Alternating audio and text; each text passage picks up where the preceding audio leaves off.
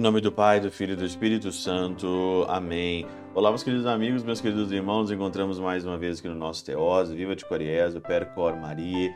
Esse dia 19 de fevereiro, nesse sábado, nossa sexta semana aí do nosso tempo comum. O evangelho, então, de hoje é o evangelho de Marcos, capítulo 9, versículo de 2 a 13, que é aqui o evangelho da transfiguração do Senhor.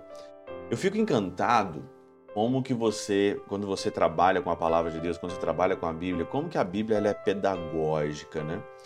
Nós estamos aí desde quarta-feira, na quarta, na quinta e na sexta, falando sobre o capítulo 8 de Marcos, sobre o desenvolvimento que o capítulo teve para você chegar à renúncia de si mesmo.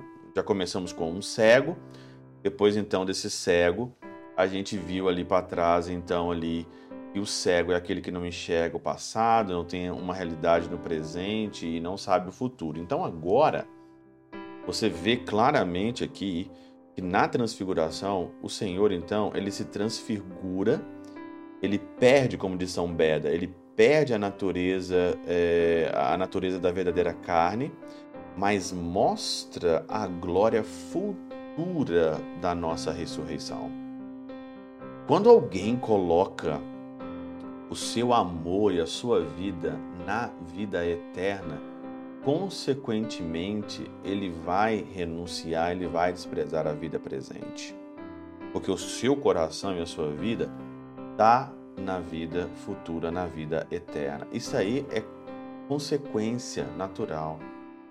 Por isso que Pedro vai dizer aqui: Senhor, é bom estarmos aqui.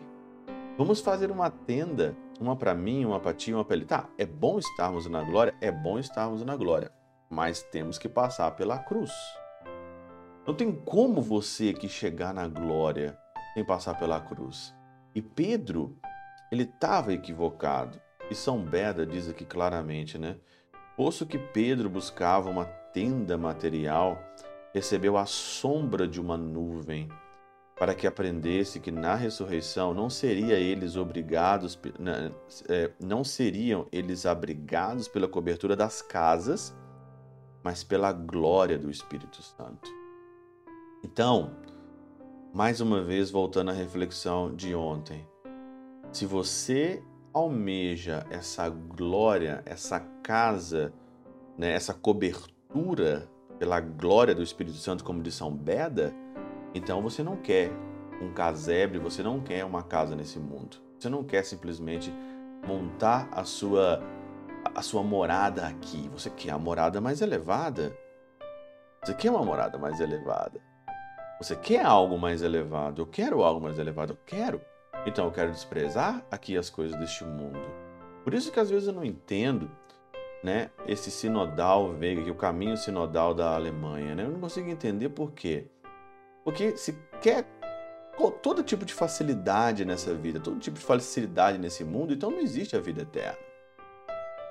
Se você não consegue renunciar a algo passageiro aqui, se você não consegue renunciar a algo que vai acabar, como o matrimônio vai acabar aqui, as relações de intimidade vão acabar, essa intimidade de eros, da sexualidade, esse mundo pansexual que nós vivemos, se isso tudo vai acabar, por que, que não posso renunciar agora? Por que eu não posso almejar uma casa melhor, uma cobertura melhor, a sombra do Espírito Santo como aparece aqui, aparece aqui de fato na transfiguração do Senhor? Por que não renunciar a tudo isso para receber muito mais na eternidade, muito mais no céu? Por que não? Por que não? Por isso que formou uma nuvem aqui eu quero essa cobertura do céu. Eu quero essa cobertura. Eu quero, eu quero essa casa na eternidade.